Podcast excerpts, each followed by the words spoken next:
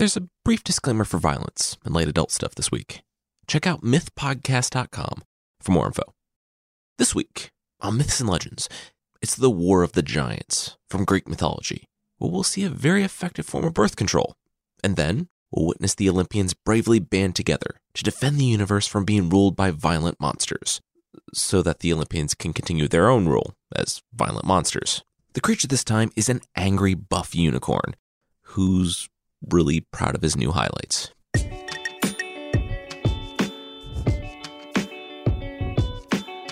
This is Myths and Legends, episode 92 Gigantic.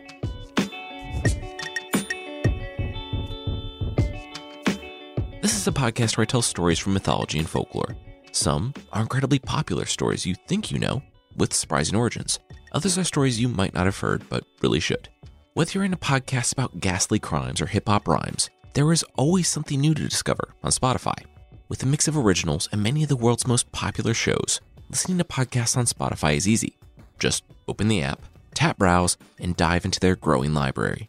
Subscribe to your favorites, including our entire archive, so you'll never miss a show. You can also download podcasts for those moments when you're up in the air or going underground. Podcasts on Spotify are streaming right now, so go check them out. We are back in Greek mythology in another standalone episode. As you probably know, Greek myths are the ones where Zeus and Hera rule the cosmos from Mount Olympus. They defeated their parents, the Titans, to gain that spot and have ruled for millennia. There are many, many people and beings unhappy with them. But they're the immortal Olympians, so who can really do anything about it? Their grandma. That's who.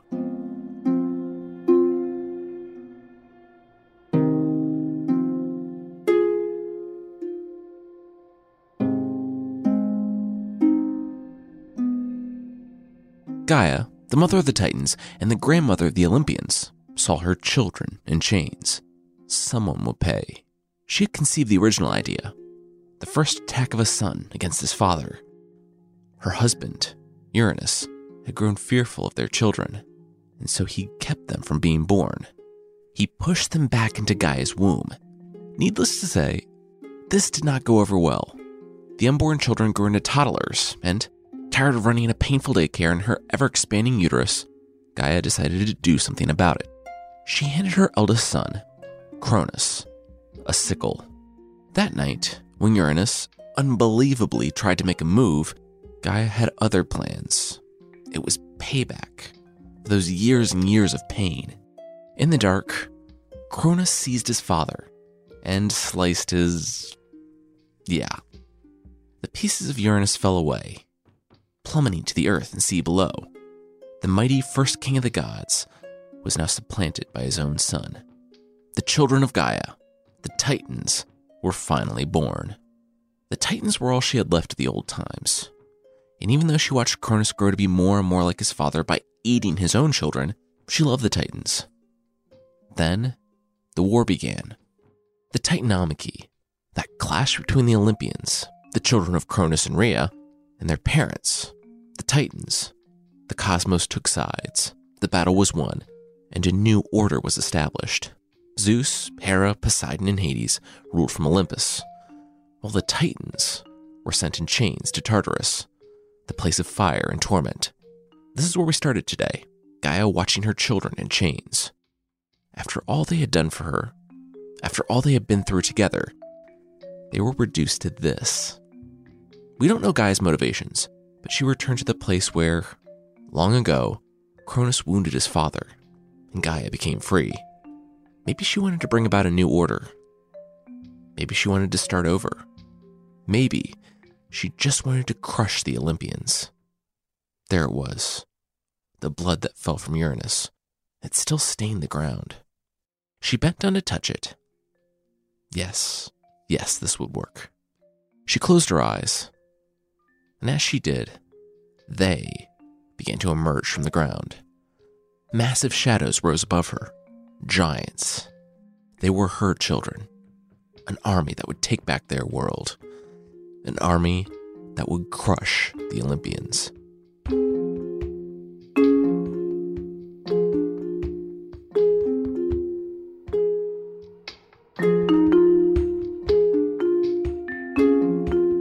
Zeus, we need to talk.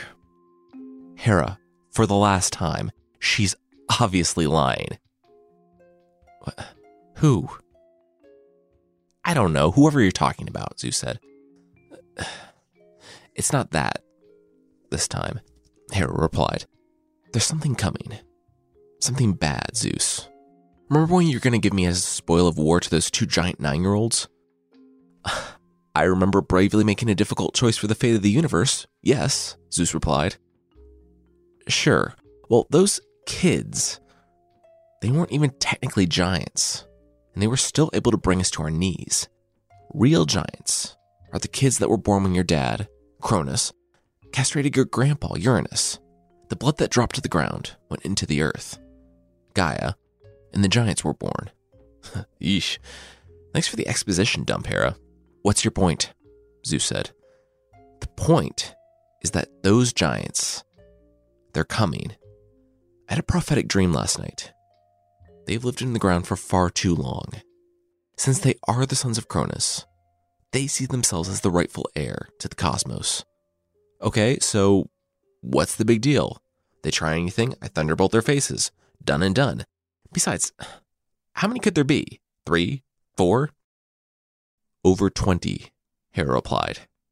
And in my dream, I can't kill them. I saw them hurling fire at Olympus. I saw Ares impaled on his own swords.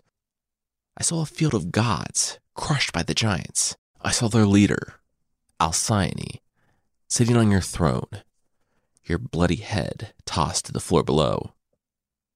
Oh. Yeah, I thought you might want to know, Hera said. What can we do? Zeus replied. Hera admitted that she didn't know yet. Her visions weren't precise. They came in their own time, and they'd all just need to be patient. Days passed, and Hera was able to fill in more and more of the details. There was an herb that the giants would use for invulnerability. She was gaining ground and very close to figuring it all out when the visions stopped. They just stopped? Zeus demanded. There was a battle approaching with universe altering ramifications, and now Hera's visions that had helped them in the past just stopped? Hera stood, looking out the window. I know, right? Weird. It's such a bummer that we're all gonna die, but you know, everything ends, even the reign of the immortal Olympians. Zeus marched closer to his wife and stood directly in front of her. Except no. No, it doesn't. The word immortal means, you know what? I don't believe you. Yeah, it was hard for me to say that. It was hard for me to imagine my spouse could lie to me like that. I mean, a spouse lying to a person? Uh, but I think you're keeping something from me. You do know how we can defeat the giants, don't you? Hera and Zeus stood looking at one another. Yes, I do, she said. Okay, spit it out. It's a mortal, Zeus. A mortal will help us. And there are lots of mortals. What's their name? The visions didn't reveal a name, but I got a good look at him. And and he was wearing he was wearing a lion skin. Zeus's eyes widened. He started shaking with excitement. You mean yes. yes! Hercules!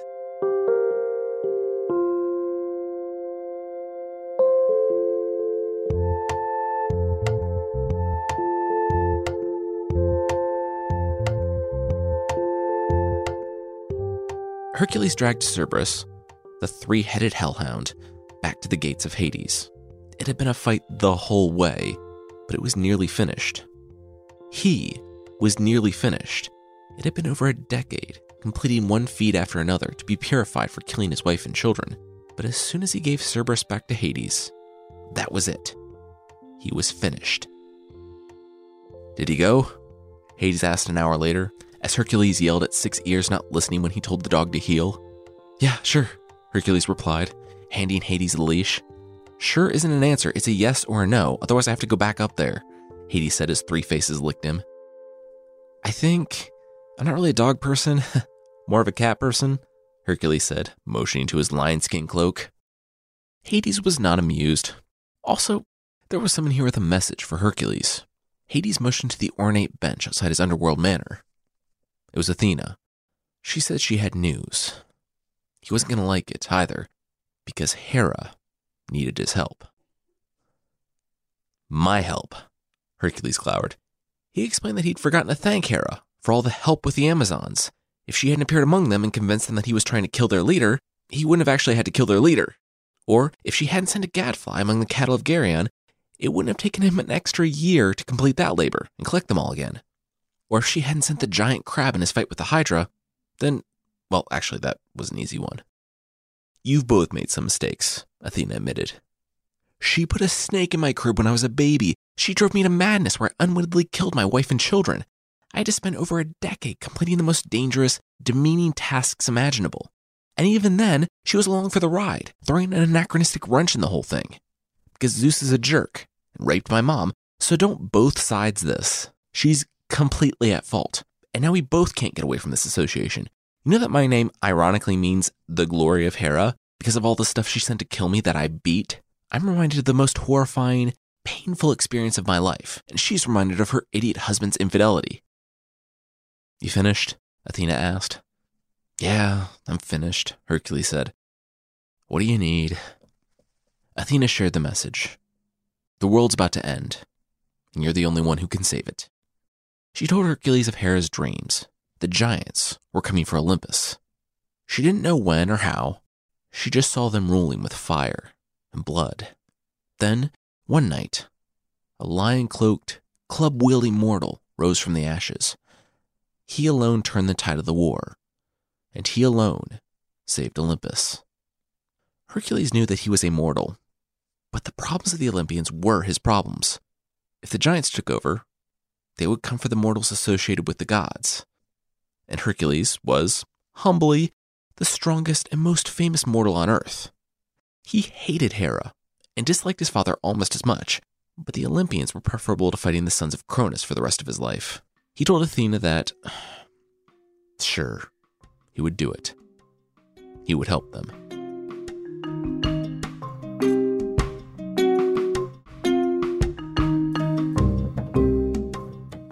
Zeus swore as he tripped over yet another tree root. The herb was hard to find in the daylight, and at night, it was nearly impossible. That was kind of the point, though. Zeus was annoyed.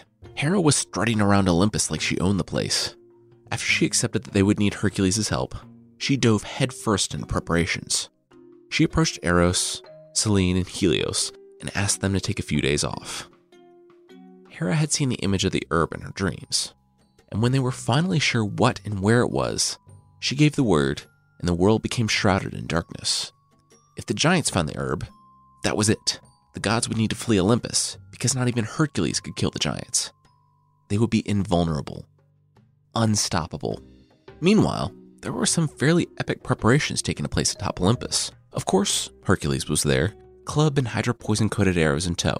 Real quickly, if you haven't heard the episodes on Hercules' labors, his second one was where he fought the super poisonous Hydra. He proceeded to dip his arrows into the thing's blood, and he used them pretty much throughout the rest of his life.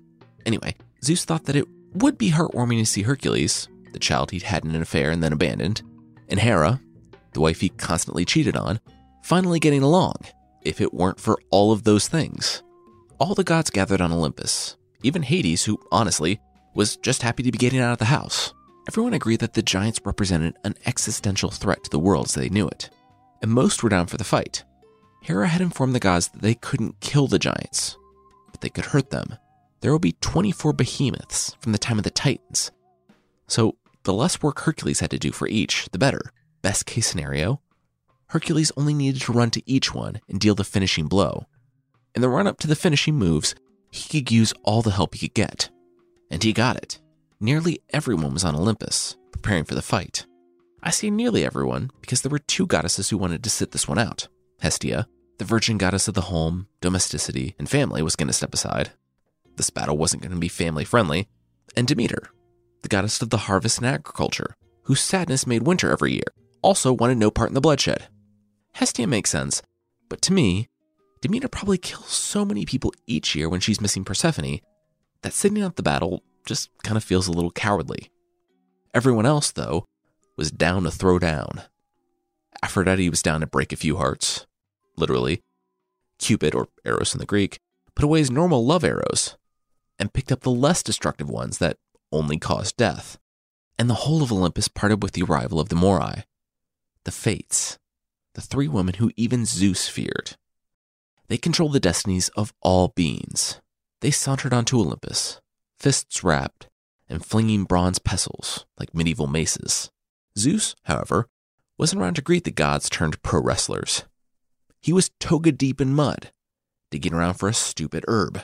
Five hours later, Zeus began wondering if the world as he knew it was really worth saving, if it meant the indignity of light manual labor, when he started hearing voices. And they were talking about Zeus's favorite topic Zeus. It was a low grumble, like an earthquake made from words. It was two or three voices, all cursing his name in the darkness. Trees began crashing down all around Zeus. The giants. They were here looking for the herb. They were coming his way. The king of the gods gloriously dove for cover in the bushes as a giant foot splintered the tree next to him. Gaia said it would be here. Where is it? One voice said. Look, Alcyone, it takes time, okay? Just keep looking for the red vines leading up to it. Zeus rolled his eyes. The red vines bit would have been helpful. Some oracle Hera was. Just then, he saw the light of a torch flash through the leaves and saw that he was surrounded by red vines. He raised his eyes and realized that he was looking directly at the plant. He smiled. He'd found it. Hey, boss, look, red vines. Zeus's smile melted from his face. They would find him. Trees fell to the ground all around Zeus's hiding place as more feet flattened the forest surrounding the bush. The giants loomed over the bush, bent down, and with their giant fingers plucked it away to find nothing. The plant was gone. The lead giant, Alcyone, looked to the sky and shouted in rage, and an eagle, far away, screeched in response. It was Zeus. He'd stolen the herb before the giants, and now the gods had a chance. Zeus smirked at the giants and soared higher into the sky, heading home to share the good news. But he wasn't in the clear. Above Olympus stood a thick pillar of smoke. The attack had already begun. As he approached, he realized that Olympus was surrounded on all sides. The giants were setting fire to the forests. Zeus furrowed his non existent bird brow. What kind of strategy was that? It only limited the giant's cover if the forest burned down, then it hit him. The idea came to him, yes, but the reason also actually hit him when one of the giants tore a massive oak from the ground and flung it at Zeus. The king of the gods took a full grown tree to the wing. Luckily, he was close enough to Olympus and careened through the smoke and landed hard on the pavilion. Hermes and Apollo leapt to douse the flames as Zeus popped into his creepy old guy form and revealed the herb. He had done it. Hera remarked that it was great Zeus could do the one thing he was supposed to do. She paused and looked at his smoking robe. Well, barely do it. Also, he is here. Despite the wall of smoke and the occasional flaming tree careening in, Hercules was still awed by the glory of Olympus. But then he looked on Zeus and narrowed his eyes. Zeus took a deep breath and turned to his wife. He told her that it broke his heart, but there was one time, one singular time, and absolutely no other times when he had been unfaithful to her. It had been however many years ago Hercules had been born, and it was a source of deep, deep shame for him. But Hercules, the most awesome mortal alive, was actually his son. You don't say, Hera replied. Everyone on Olympus rolled their eyes. Zeus ignored Hera to gush over Hercules. He said he was the guy's biggest fan. All the monsters, the ladies, the killing stuff. It was awesome. He was so proud. Zeus stayed up on everything Hercules did, even on Hercules' Google alert to prove it. Yet, despite all this gushing from his father, Hercules simply stared in disbelief. He gripped his club and opened his mouth to tell his father all the things he had wanted to for years when they heard an incoming from one of the gods closer to the wall of smoke. Zeus and all the other Olympians dove aside, out of the way of the oak tree that the giants had flung atop Olympus. Hercules, however, stood there as the tree skidded to a stop in front of him. He turned back to Zeus, but the king of the gods having learned from experience when he's about to be yelled at, turned and quickly changed the subject. We'll talk later, son. Anyway, I'm amazing, and despite Grandma's best efforts, I got the herb, he said, and tossed the plant onto the flaming log. Hera and Hercules both shrieked and lunged toward the log, yelling at Zeus, demanding to know why he did that. Zeus explained that the giants wouldn't be able to get it now. It's not like they could use it, too. They're the immortal gods, and oh, right. Hercules is mortal. Sorry, guys, I just caught up to everyone.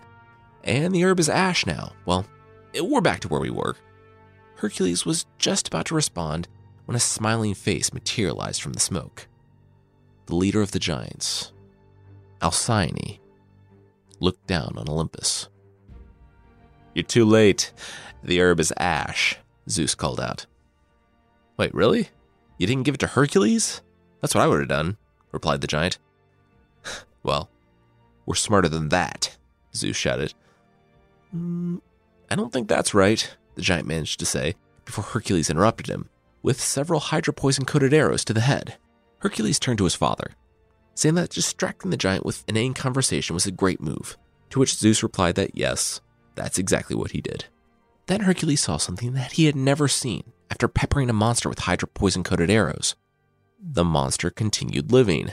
The giant plucked the arrows from his face and laughed in Hercules' little mortal face before stating that he couldn't die. It was a gift from his mother, Gaia. As long as he remained in this country, he could never be killed.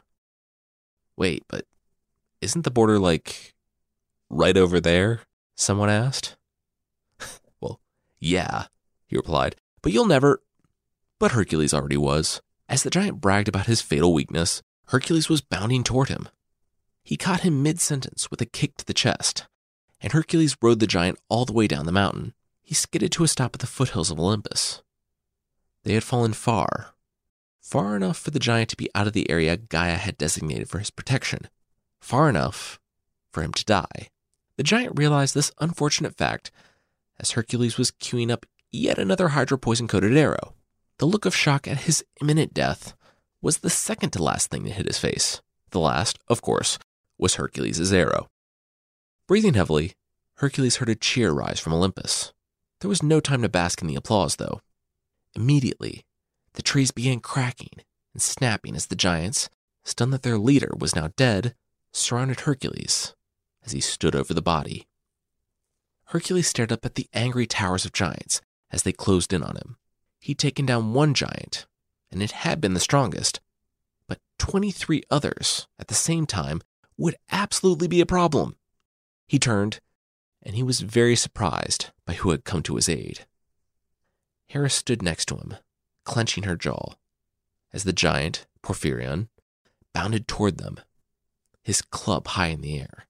Zeus saw his wife standing next to maybe his favorite son and knew what he had to do. Porphyrion's eyes looked on Hercules. His club was in the air, and he was screaming a battle cry.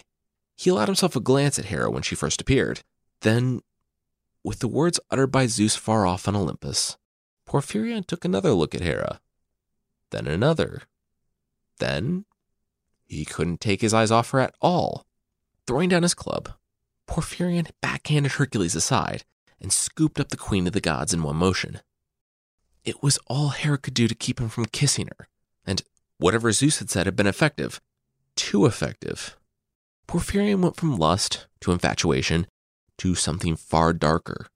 He grabbed at Hera and tore her clothes off right there on the battlefield.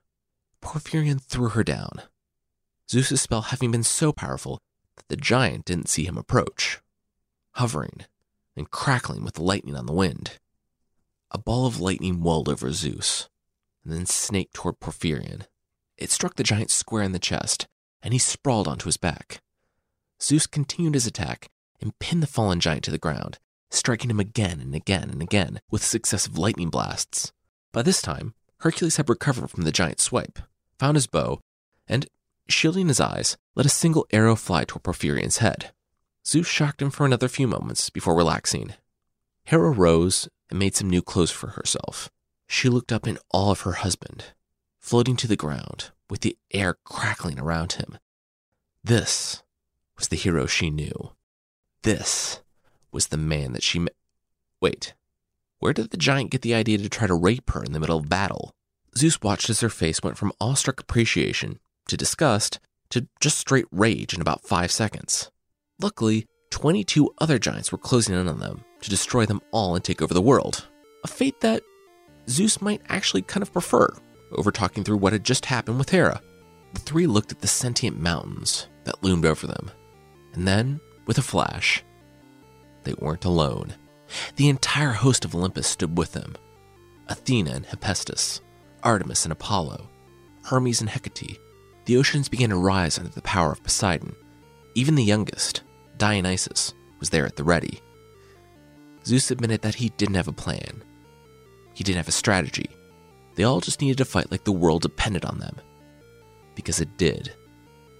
Oh, and when you feel like you're at a good stopping point with a giant, let Hercules know so he can seal the deal. All right, everyone. See you on the other side. Hades put on his invisibility cap, Hermes his winged sandals. Artemis and Apollo took out their bows. The Fates started swinging their bronze maces. They were all ready.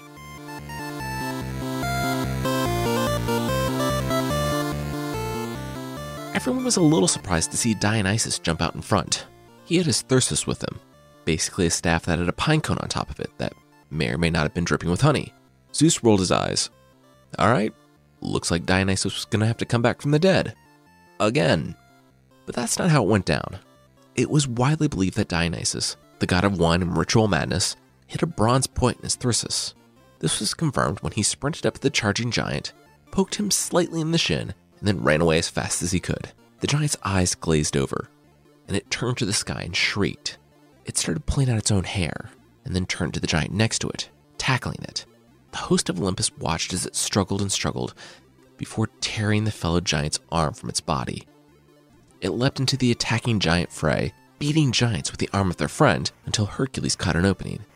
The giant was weak enough. With a Hydra poison coated arrow to the back of the head, the beast collapsed twitching and foaming at the mouth. The Olympians took advantage of the chaos. Athena leapt to the now one armed giant and took out her knife. These giants couldn't be killed, but maybe she could use that to her advantage. Hephaestus, the hobbling and rough looking smith of Olympus, pulled out a chunk of glowing orange metal and tossed it to the nearest giant. The creature instinctively caught it, before shrieking as its hands hissed and popped. He turned to drop it, but it was fused to his skin, and that time, Hephaestus had closed the gap. The giant saw what he was doing, but not soon enough to wrench his foot away.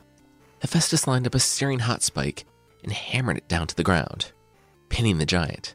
The giant screamed as Hephaestus, now in no particular hurry, limped to the other foot and did the same thing. As he hobbled away from the giant, he yelled at Hercules that Mimas, the giant, was ready for checkout. But not to worry about it too much. He wasn't going anywhere. Be right there, Hercules yelled from across the battlefield. But first, he and Apollo, the famous marksman, were going to try something fun. Okay, on three, we both shoot. You get the right eye, I get the left. If we do this right, he's dead instantly. Okay, ready? One, two, three. Apollo stopped him. Was it go on three, or was it one, two, three, go? Hercules rolled his eyes. Who said anything about go? It's one, two, three, fire. On three, like he said. Okay. One, two, three.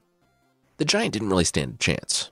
Apollo was the best marksman in the known universe, and Hercules, on account of killing so many things with Hydra poison coated arrows, had plenty of practice. The two sons of Zeus high fived, and Hercules went about answering several calls that had popped up in the meantime. Hecate had a giant pinned to the ground with her torches, Hydra arrow. Poseidon had broken off part of an island and flung it at a giant. Hydra arrow. Hermes borrowed Hades' invisibility cap and was using it to fly around and trip up a giant Battle of Hoth style. Hercules shot at him as he was hitting the ground. Artemis found a spot that completely immobilized her target and, of course, hit it in one shot. Hercules came by to help out with the assist. There was a one armed giant that wasn't really fighting, but more so running around without skin. Hercules grimaced and put the poor deicital monster out of his misery. It wasn't an easy battle by any means, and if Hercules hadn't been there to help out, the giants would have just stood back up, pulling the spikes from their feet or reattaching their arms, and gotten back into the fray. eventually overwhelming the Olympians. It was only thanks to Hercules' intervention and a conspicuously atypical level of teamwork by the Olympians that they were able to meet the giants blow for blow in the initial assault. Still, even with some pretty important and creative victories on the part of the Olympians, 10 plus giants remained and were again rushing toward him. Hercules was starting to get tired, and even the best of the Olympians were wondering if they could win this thing. That was when they heard the thunder. While the battle raged, Zeus had been hovering in the air above. The storm clouds above him grew in the air, and he surged with electricity. He welled with power until he finally burst. All the Olympians watched as their king felled one giant after another, leaving a gaping, smoking hole in the center of their chests. Hercules could barely keep up as he leapt from one temporarily felled giant to the next, giving them their complimentary Hydra arrow. As the lightning cleared, the field fell silent. The battle was won. There were only two more giants left alive, and they were fleeing. The eldest of the Fates grimaced and shook her head. Not today. She had a massive bronze pestle hanging from a rope. She swung it over her head and let it fly. It caught one giant in the head, and as he sprawled to the ground, he hit his friend, taking him down too. Instantly, the Fate was standing over the pair. She picked up her bronze bludgeon and proceeded to make sure the giants did not get back up before Hercules jogged over and finally let the giants die. As he walked back, shuddering at the image of an elderly lady joyfully pounding what was left of a giant's skull, he was surprised to have that image washed from his mind by a slightly more horrifying one. Wow, nice, we won, Athena said, rejoining the Olympians. The group recoiled. Was she wearing was she wearing a giant's skin? She chuckled and took off her makeshift cloak, blood and bits of giant still clinging to her armor. Yeah, she had flayed the one armed giant, thinking that their skin was invulnerable. She didn't actually get a chance to try it out, though. For some reason, when the giants saw her rush up to them wearing the skin of their fallen comrade, they didn't want to even fight anymore. Weird. Zeus, Hera, and Hercules and the others looked out across the field. The giants would be taken to Tartarus and locked up beside their kin, the Titans. Poseidon had put out the fires on the base of Olympus, and it would take a little cleaning and rebuilding, but things could go back to the way they were. Zeus put his arm around Hera, who did not just know. They still needed to talk about that one giant. And so the Olympians returned to Olympus.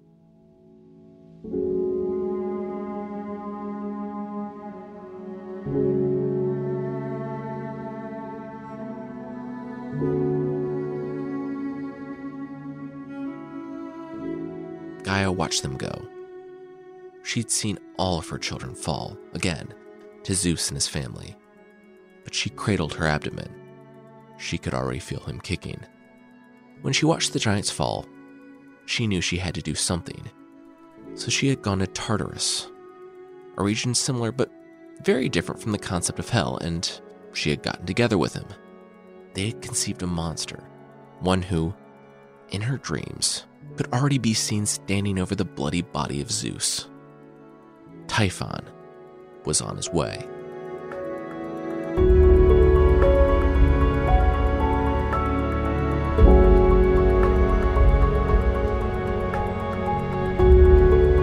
Typhon, essentially the son of the earth and Tartarus, is the most dangerous monster in Greek mythology. It's one that will, despite causing continuity errors for the Myths and Legends podcast, someday father the Hydra, the Chimera, the Nemean Lion, the three headed hellhound Cerberus, and more. We're not going to address it, we're just going to live with it. And next week is a pretty full episode. We're staying in Greek mythology, and we will be talking all about Typhon and his fight with Zeus. And it'll also be the long awaited Amazon episode, where we'll finally be talking about those fierce warrior women in Greek mythology. I want to say thanks to Pyrex, Mrs. Chrome Lover, Old Pilot, Gem Gem 7903, Sophia Mulhall, QB0002, M. Richards, Robin Heo 84, Louie, Crying Smilin', Jules Ballerina, Aries Eyes, Sarsuro123, and Splurbin for taking the time to review the show on Apple Podcasts. Thank you so much. I really appreciate it. And if you'd like to leave a review, it does help the show. You can find the show there at apple.mythpodcast.com. If you didn't know, there's a membership thing on the site. For less than the price of one Madagascar hissing cockroach on Amazon.com, you can get extra episodes, source pack ebooks, and ad free versions of the show that hopefully sound better than a hissing cockroach. No promises, though. Check out support.mythpodcast.com for more info on the membership.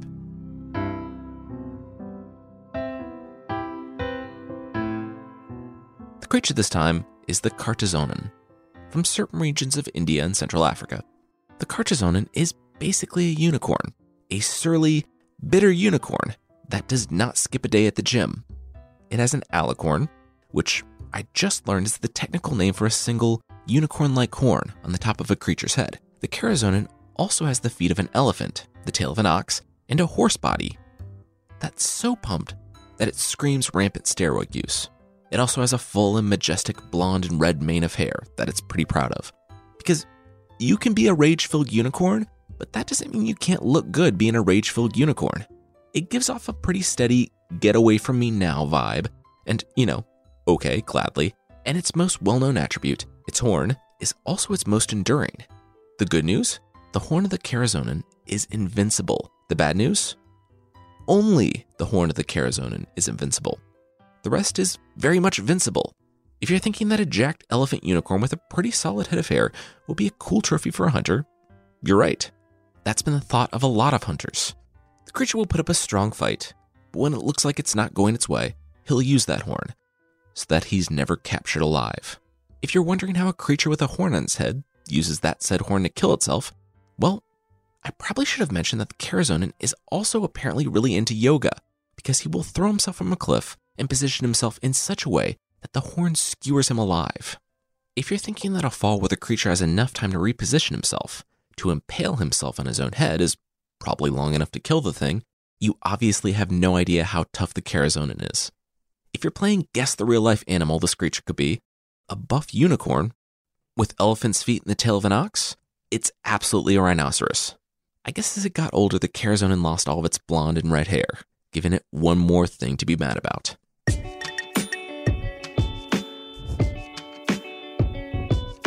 That's it for this week. The theme song is by the band Broke for Free, and the Creature of the Week music is by Steve Combs. There are links to even more music in the show notes. And real quickly, thank you again for listening. If you have an extra minute, please go to takemysurvey.net to take a very short, anonymous survey about today's episode. It will be a big help to me in the show, and I'd really, really appreciate it. Again, that's takemysurvey.net for the quick survey to help out the show. Today's episode was written by me, Jason Weiser, and produced by Chris Weiser. Thank you so much for listening, and I'll see you next time.